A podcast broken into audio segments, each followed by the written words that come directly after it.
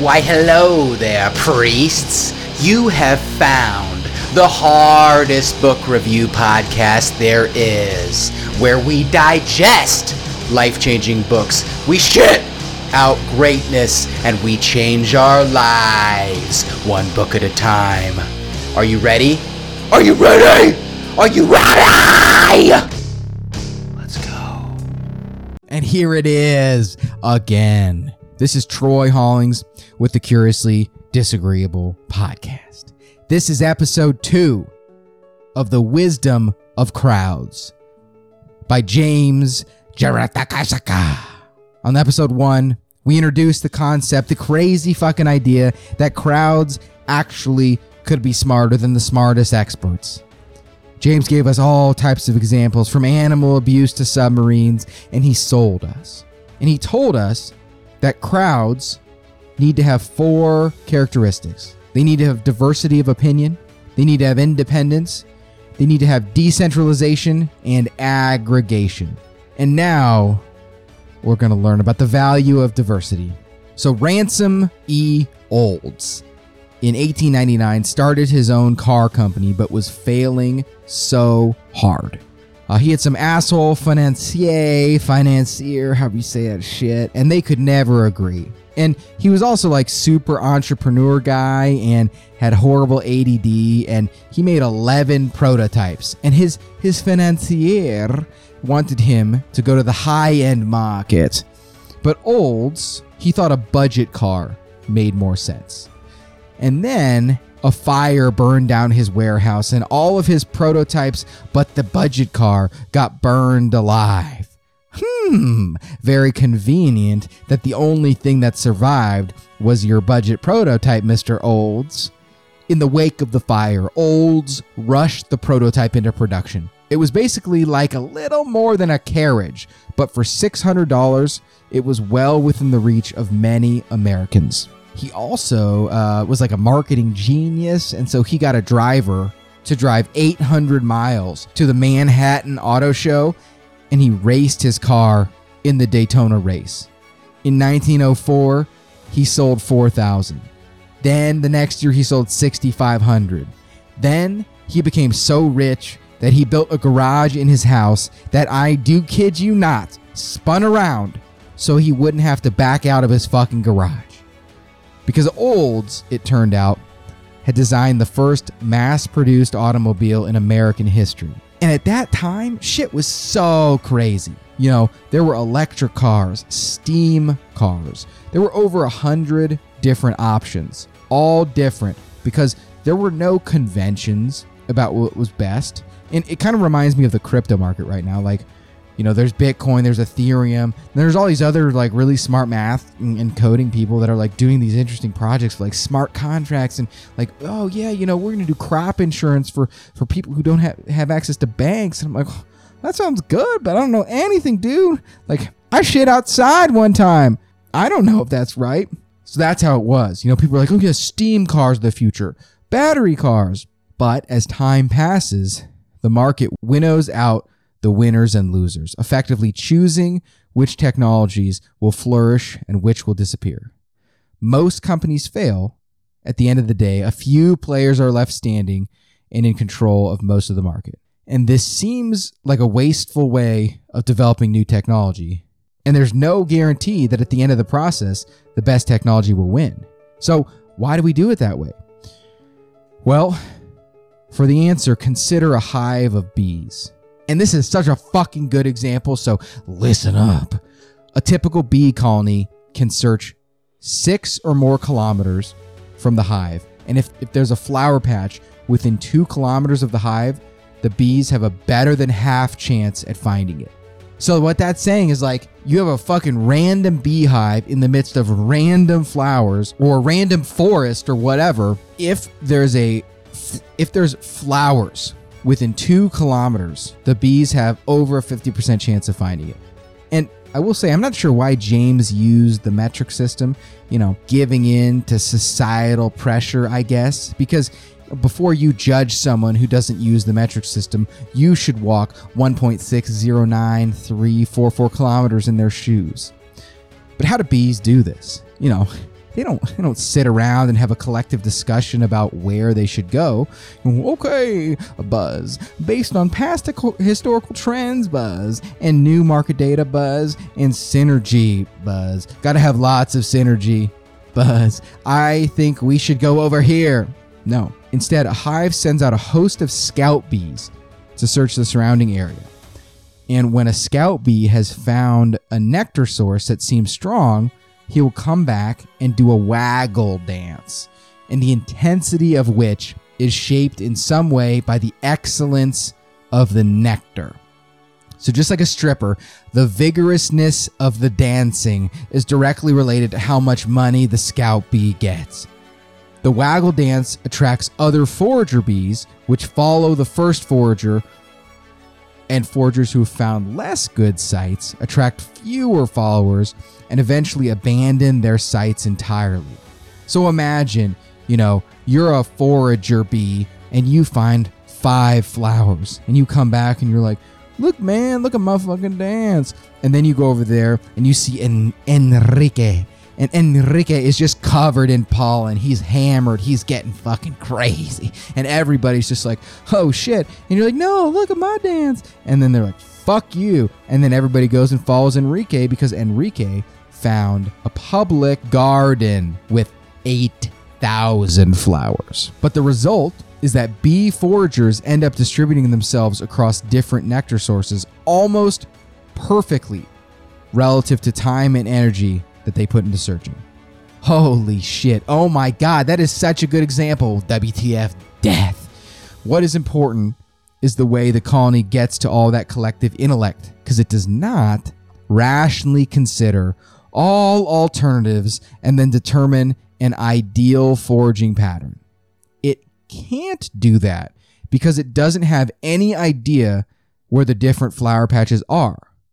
So instead, it sends out scouts in many different directions and trusts that at least one of them will find the best patch, return, do a good dance, and everybody will make it rain on that hoe. In the first stage of the process, the rational thing is just to send out as many bees as possible. And you can think of the countless would-be automakers who tried and failed as the foragers. But one of the most important things here is diversity. And not in like a sociological sense, like, we need to have more diversity in our company, which, I'm not making a comment on that, but rather in like a conceptual and cognitive sense. So like you want diversity of the entrepreneurs, so the people who are starting businesses, who are coming up with the ideas, so you end up with meaningful differences among those ideas rather than minor variations. So you want people starting companies that maybe were farmers, maybe they were accountants, maybe they were competitive athletes, they were in the military. That like net cast by those diverse people on all the different things out there that could be companies is so much wider than if you just had Harvard MBAs. Because their backgrounds are very similar. They all have been taught the same things. Instead you got those liquor store owners, some MBAs, some art majors, some coders. And then on the funding side, so the people who invest in the businesses, same thing, diversity. What makes a system successful is the ability to generate a lot of losers and winners and then to recognize them as such and kill them off. So that's what they're doing with the bees. Go out, you come back, you're barely moving your butt because you don't find any flowers. And everyone's like, oh, Jesus Christ, dude. Come on, man. I thought better of you. Look at Enrique. I think he's having sex with 17 men bees right now. And then you're like, I know, but I couldn't find anything. That failure quickly, and you get killed off because you end up, you just like, fuck it. You just follow Enrique. That approach is what we're talking about, because sometimes the messiest approach is the wisest. And if this sounds similar to Anti-Fragile, it is, because it's the fucking way. As Gucci Mane would say, pay my tithes at church from hustling. Even the pastors know we thuggin'. Amen. Diversity helps because it actually adds perspectives that would otherwise be absent, and because it takes away or it at least weakens some of the destructive characteristics that can happen in groups. So, like, think about right now everybody's doing this circle jerk, like, oh, socialism's good. Socialism, communism, like, how bad can that be? Well, if 10%, we'll say, of the government had escaped from a socialist country, you're a lot less likely for them to just decide, you know what, you're right, we should do socialism. And diversity is especially important in smaller groups because a few biased individuals can exert undue influence. Now, this is one of those counterintuitive mind fucks. Some psychologists had a bunch of people of different ability solve some hard problems. That's the most highest level summary of a psychology study you can imagine. But he made a group of smart people and a group of not smart people. Based on, I'm sure, some very rigorous testing standards. And then he had them compete and solve those hard problems.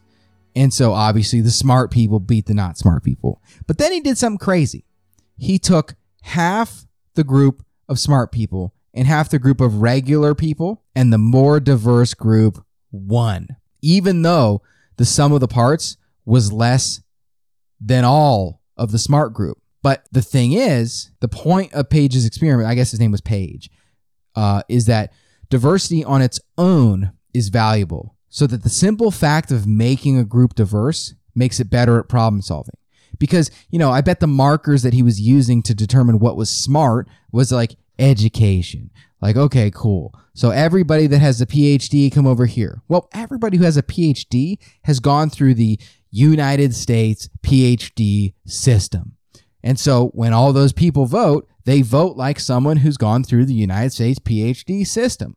But when you take half of them and then you add in plumbers, you add in people that run their own business, you add in con men, you add in muscle car enthusiasts, you get a lot wider view, because sometimes the answer is actually not contained in the PhD program of the United States. But this is difficult to believe and runs counter to our basic intuitions. Heretical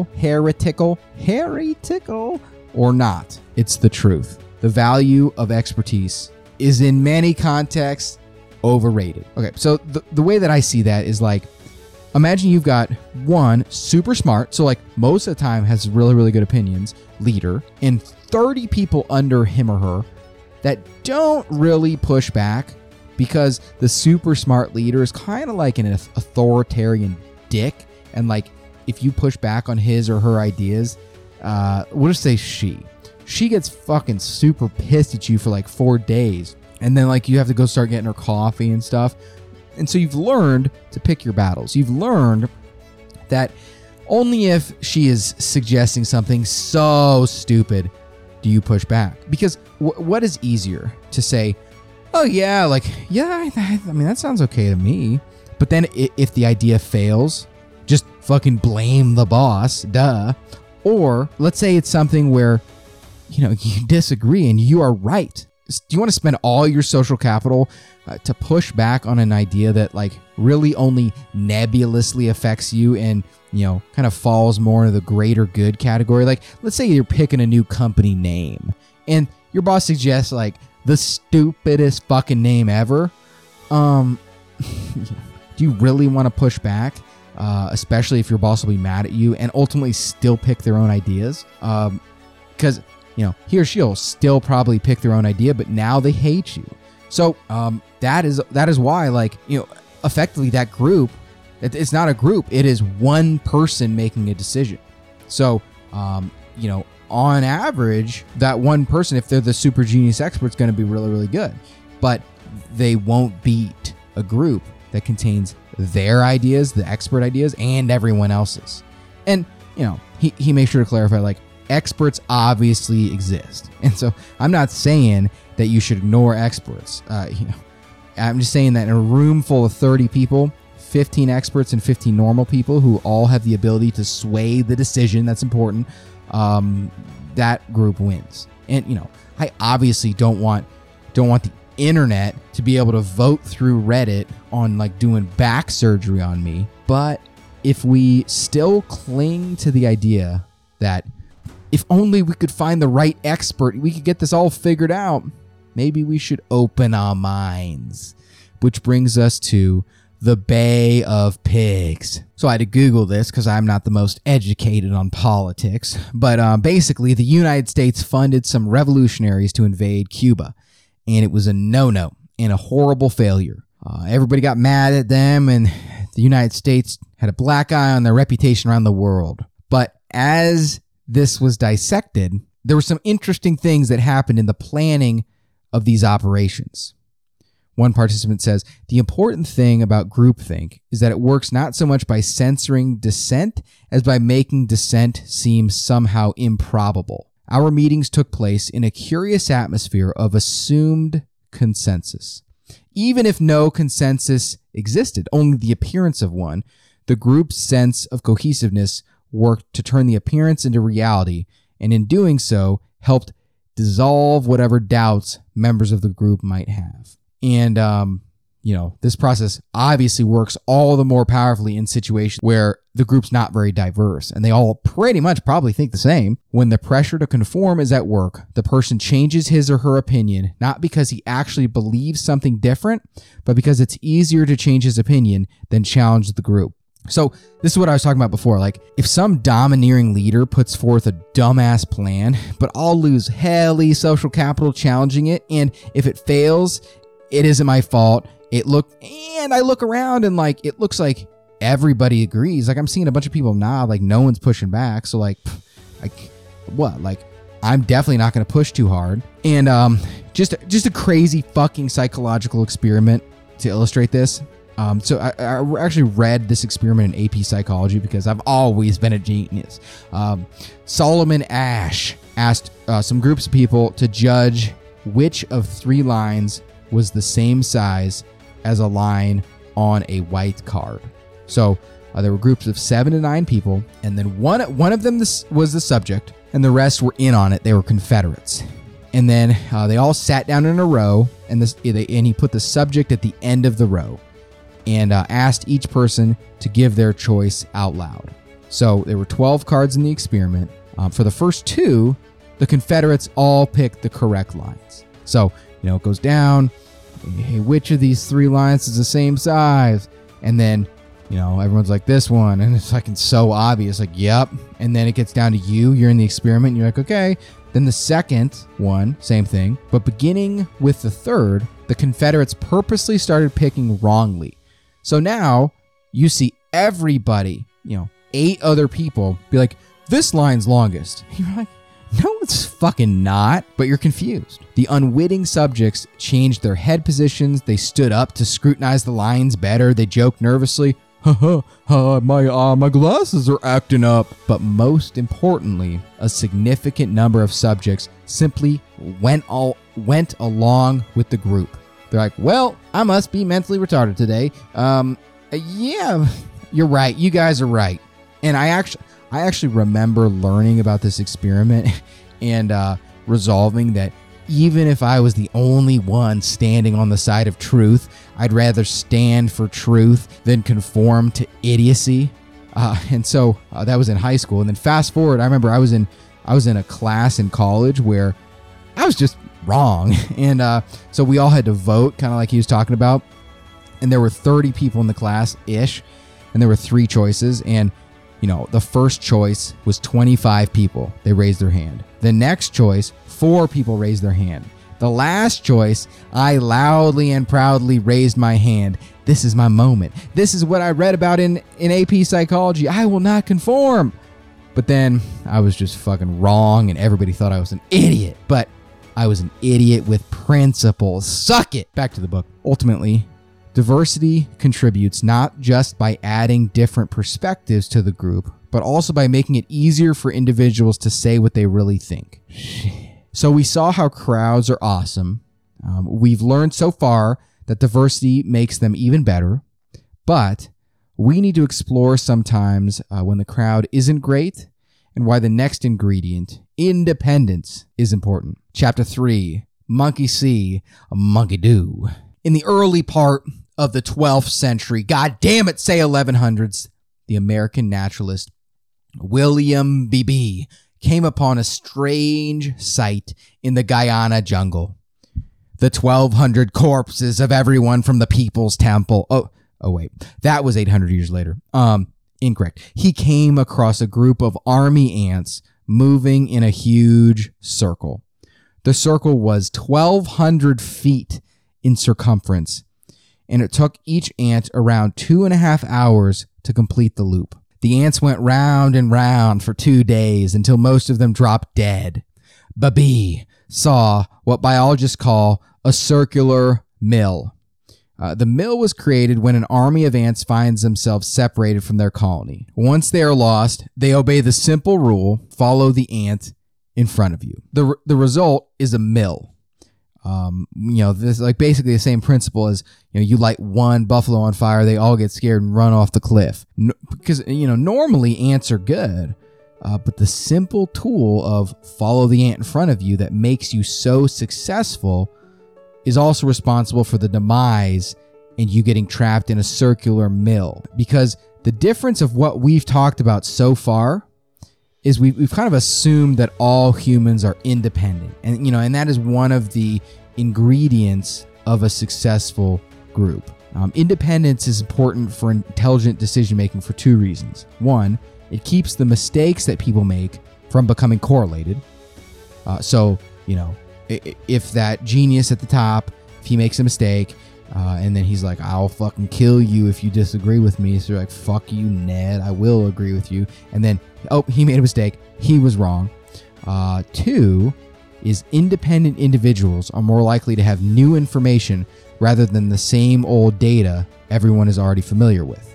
So, yes, super genius dick at the top, he has a lot of information, but not as much as the sum total in the minds of everybody else in the group, plus what's in his mind. The smartest groups then are made up of people with diverse perspectives who are able to stay independent of each other. But independence is pretty hard to achieve, and he rolls into the concept of social proof. Now, if you want a full, exhaustive summary on this, listen to the influence episode, but social proof basically is the concept that think of a standing ovation. Everybody stands up. What's that pressure? You feel that pressure?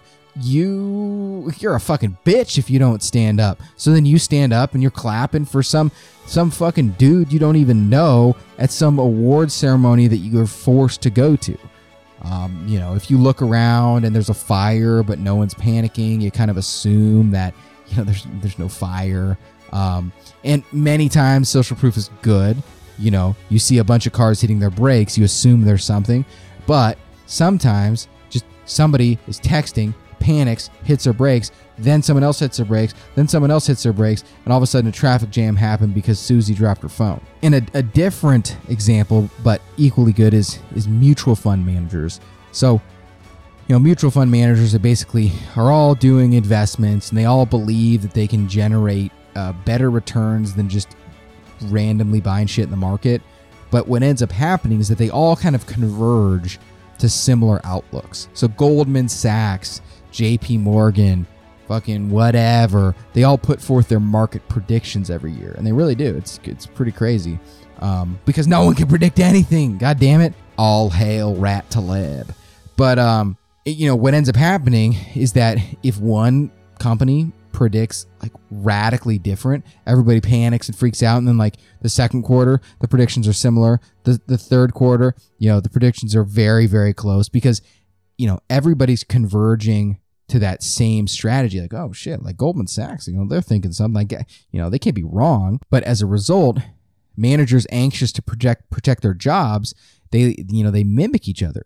Because, if you're part of 15 people who make a dumbass decision, you can't fire 15 people, but that shrinks not only the range of possible investments, but also the overall intelligence of the market. So we need to ask, what happens when there's no independence? Now, James is equal part Ernest Hemingway and Philosopher King, and he just fucking pulls out these amazing examples from the sky. And we're going to talk about Plank Road fever.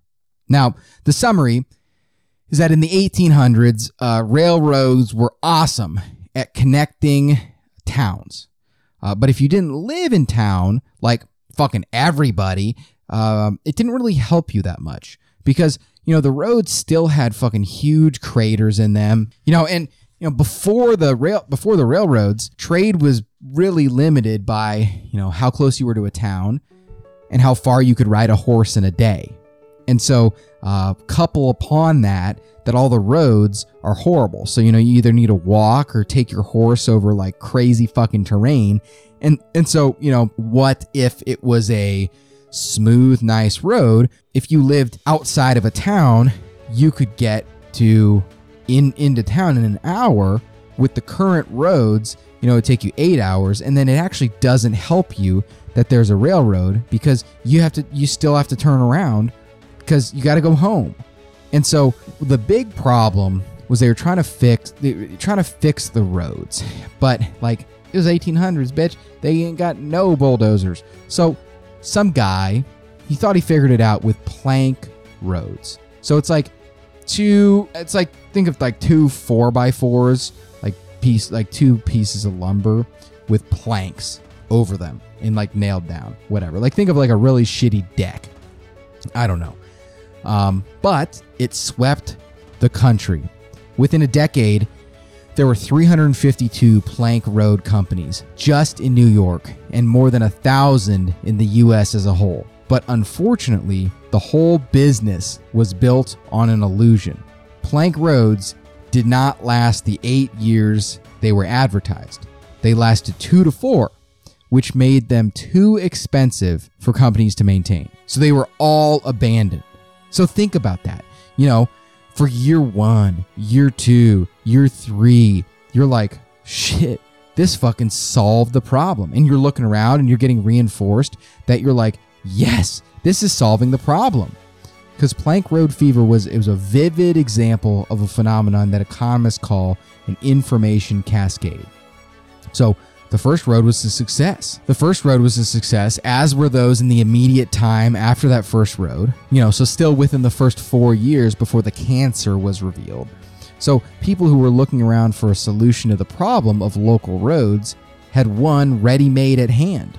As more plank roads became built, their legitimacy became more entrenched, and it was years before the fundamental weaknesses of the road, they didn't last long enough and no company wanted to waste their fucking money on them, became obvious. But by that time, plank roads were built all over the country. Why did this happen? The problem with an information cascade is that after a certain point, it becomes rational for people to stop paying attention to their own knowledge. Like, maybe cars are just an illusion and we're going to find out they're bullshit, but probably not. So after a certain point, like, why waste the mental horsepower to question if a car is actually an illusion? But this is tricky because everyone thinks that people are making decisions based on what they know, but in fact they are making decisions based on what they think the people who came before them knew. Instead of aggregating information like a market or a voting system would, a cascade becomes a sequence of informed choices so that collectively the group ends up making a bad decision. And information cascades aren't always bad, he says. He gives an example of the guy who created the first mass-produced screw, and he led this information cascade that fostered mass production. But a word of caution to this tale. If Hercules fights, you will fail. What? Hey, there was an unnerving idea at the heart of that screw guy's story. If his screw was adopted because he used influence and authority, we are lucky his screw was good. And it was basically purely chance that he got the answer right. But this tells us, regarding new social norms or technologies that are driven by cascades, no reason to think that the decisions we make on average are good. So as I was going through this, I was actually really thinking about the crypto market. Like, you know, there's a lot, like that plank road analogy seems pretty fucking perfect to me, or it could be totally legit. But like, we're looking around and man, these plank roads are fucking solving everything. Yeah, decentralized blockchain, boy. But maybe we're going to get into it and be like, oh yeah, well this one critical part that we didn't think through, which is no one uses it like a currency. Okay, well, I guess this whole thing's built on an illusion and it's valueless. Maybe. A lot of smart people disagree with me. I don't think that's even my opinion. That's just, this is fear that got popped into my head when I read this perfect analogy of Plank Road Fever. So, should we just lock ourselves up in our room and stop paying attention to what others are doing? But he says no. A lot of times imitation works. So he lives in New York City, and 2 times a week he has to move his car at 11 a.m. because of street cleaning. But sometimes he'll come out at 10:45 and he'll see no cars have been moved, so he won't move his car because he'll know, that the crowd has understood that the cleaning has been canceled that day. So then he walks through a lot more dynamics on that we covered on the influence episode. So go listen to that. But I mean, the summary is a lot of times imitation works, and we have to use rules of thumb, but be aware occasionally if the conditions are closer to mass imitation, the wisdom of crowds ain't so wise. So now we are seeing that this whole issue is a little more complicated than just crowds work all the time. So he's walking us through some examples of when crowds are awesome, but also what ingredients are necessary in this recipe of wisdom of crowds. Just like if you leave out the flour, your food sucks. We've seen that diversity and independence are necessary. The next two in those 4 required themes, because he's a genius, is decentralization and aggregation. Chapter 4, putting the pieces together. The CIA, Linux, and the art of decentralization. After World War II, the United States had a very fragmented intelligence machine. And intelligence in this sense means spies. We had spies all up in this bitch. None of them were fucking communicating. They're out there doing hits on unsuspecting civilians. We have to deny it, throw them out into the cold. It was chaos. So eventually some guy, a general named Wild Bill Donovan, which, damn, that's a pretty good nickname, Wild Bill, made some speech that ended up turning into the CIA. Over the next 50 years, the intelligence world evolved into an alphabet soup of organizations. The NSA, the CIA, the FBI, DARPA, and more. And until September 11th, 2001, the flaws of this system were overlooked. The intelligence community had failed to anticipate the 1993 bombing of the World Trade Center and the 1998 bombings of the U.S. Embassy in Kenya and the USS Cole in Yemen. But not until September 11th did the failure of the U.S. intelligence system seem undeniable. One has to wonder, given the almost complete failure of the intelligence community to anticipate any of the 4 major terrorist attacks, is it not possible that organizing the intelligence community differently would have, at the very least, improved its chances of recognizing the attacks? That, at least, was the conclusion that Congress reached. Better information sharing between agencies would have produced a better result. But this bitch, Wild Bill, maybe it's not him, I don't fucking know. Some guy in the CIA, probably not Wild Bill, says decentralization has led the United States astray.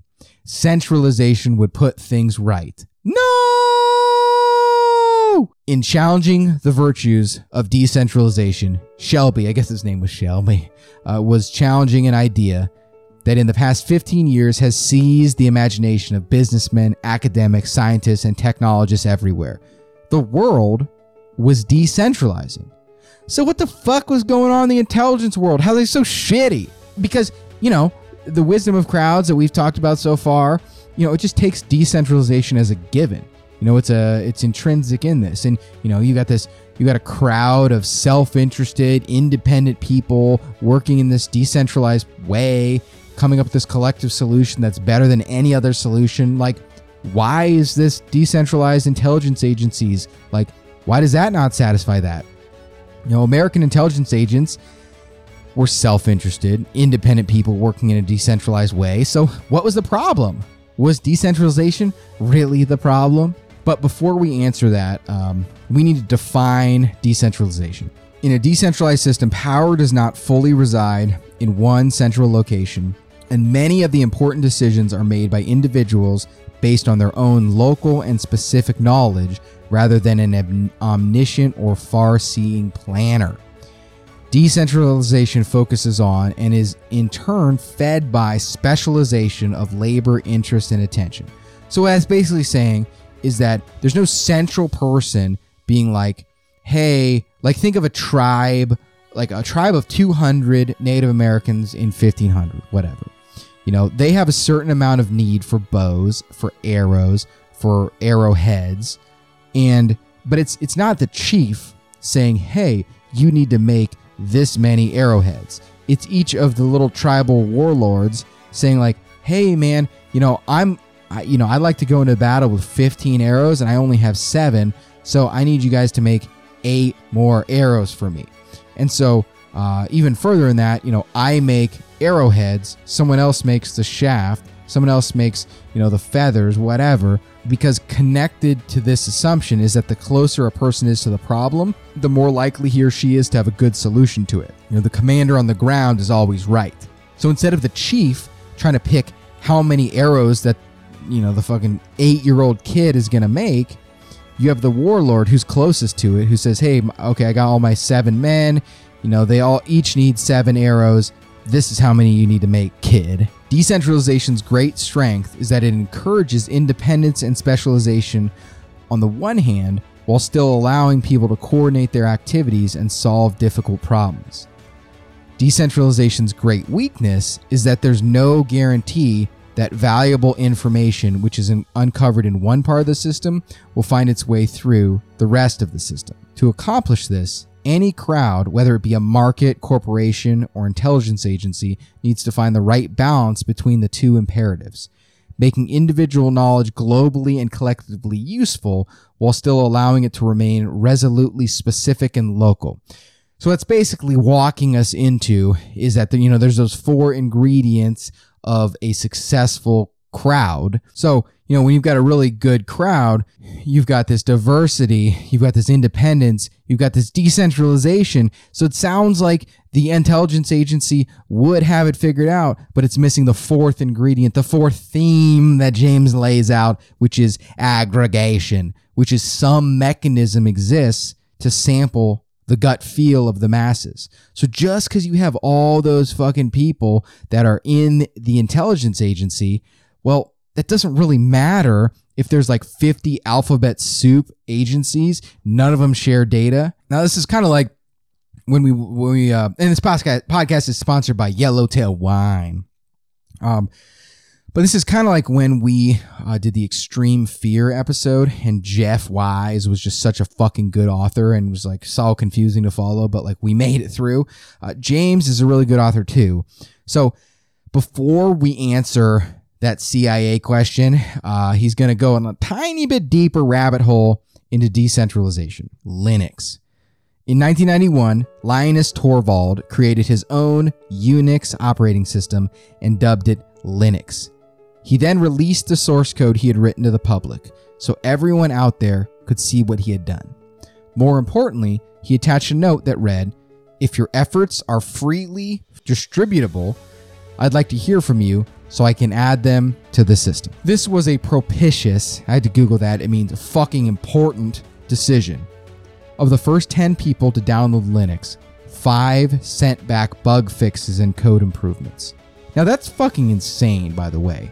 What a high percentage. But over time, this improvement process became institutionalized as thousands of programmers working for free contributed thousands of minor and major fixes, making Linux more reliable and robust.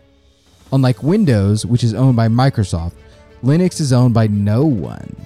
When a problem arises with Linux, it only gets fixed if someone on his or her own offers a good solution.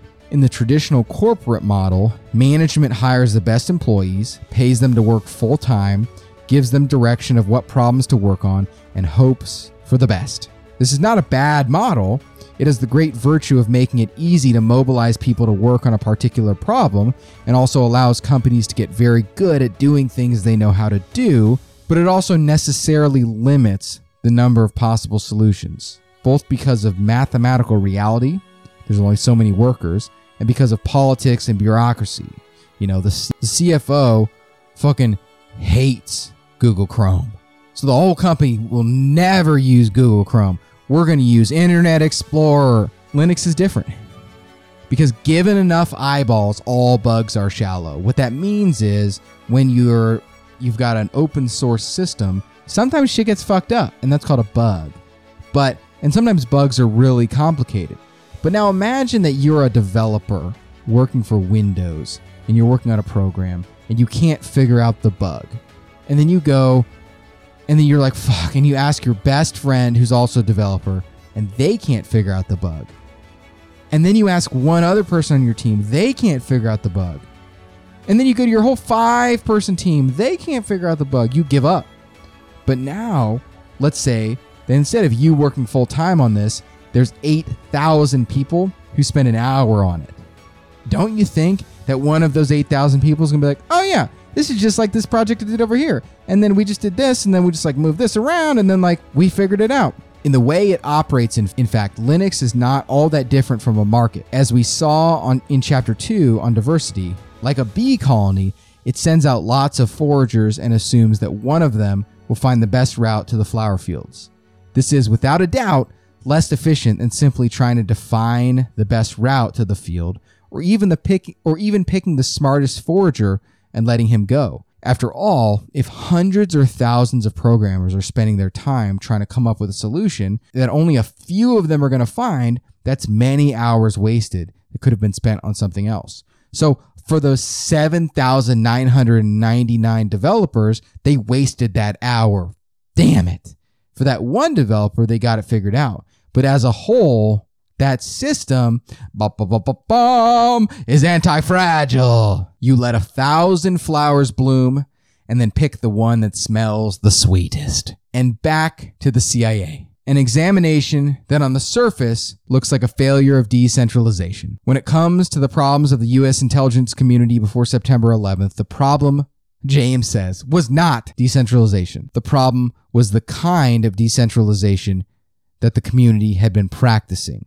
What was missing in the intelligence community was any real means of aggregating not just the information, but also judgments. In other words, there was no mechanism to tap into the collective wisdom of National Security Agency nerds, CIA spooks, and FBI agents. There was decentralization, but not aggregation. So what that's basically saying is, you know, if everybody works for this company, but you're so fucking siloed that you never share information and you never learn anything, and then everybody is basically like they're on their own. That's what was happening there. There was no method for me to raise my hand and be like, hey, I think it's bin Laden. There's none of that. Everybody who thought it was bin Laden had to come to that idea separately, and there was no mass consensus.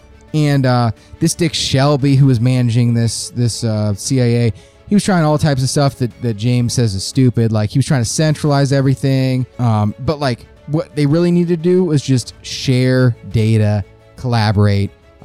James suggests potentially a betting market on terrorist attacks, but you know, everyone's like has moral problems with that. But like the highest level is you have to be decentralized, but you have to also have a way that you can, you know, take a pulse of all those decentralized people, or you just have 1,000 people in silos. So holy shit. We now know the 4 ingredients of an effective wise crowd is diversity of opinion, independence, decentralization, and aggregation.